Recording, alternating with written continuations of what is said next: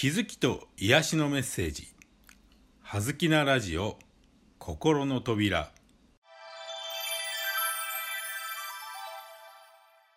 皆さんこんにちは。葉月光栄です。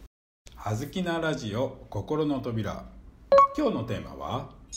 柔軟です。はい。それではここから柔軟さについて解説していきたいと思います。頑固であるということは決して悪い印象ではないと思います。自分の信念がありそれを貫いているというプラス面ももちろんあるのですがマイナス面としては硬くなになってしまう。それは硬くなっているという特徴で表されると言えるかもしれません。柔軟さというのは赤ちゃんを見ればわかる通りどこをとっても柔らかくそして全てを受け入れてしまうぐらい自由度が高いということがよくわかるのではないかと思います。頭が硬くなると新しいものを否定したり拒否したりしたくなります。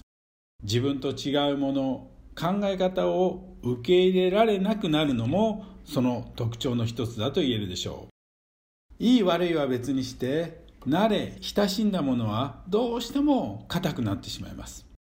同じことを同じパターンで続けるということが決して悪いわけではありませんがやはりそれをそうしなければならない。それしか受け入れられない。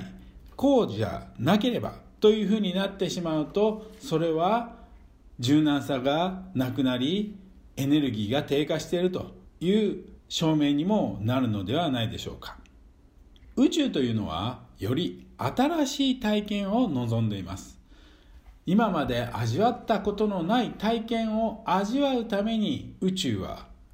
創造主はこの宇宙というものを作りそしてこの地球というものを作り人間というものを作ったのではないかと私は思っています。とすれば新しいものは宇宙的に価値がありエネルギーが高いと言えるでしょう。我々は新しい体験を味わいに生まれてきたと言っても決して過言ではありません。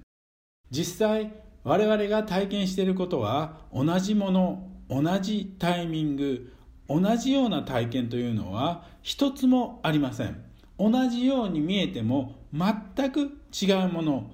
日々新しく変化し進化しているのだということをぜひ覚えておいてください。実際にその新しさを体験しているのにその新しさを受け入れる柔軟性がないということはこれからの時代において大きな問題になると言えるかもしれません。今時代が大きく変わろうとしておりその古いやり方古い考え方を手放して新しいものを受け入れていくという柔軟性が今ほど求められている時代はないのではないでしょうか。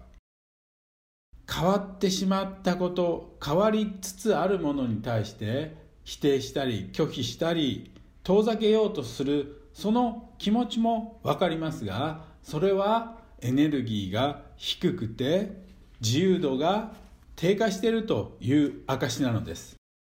これからどんどん変化していく新しいものを取り入れる柔軟性を身につけるということがエネルギーを高い状態に保ち自由度を高める大きなポイントだということをぜひ覚えておいてください。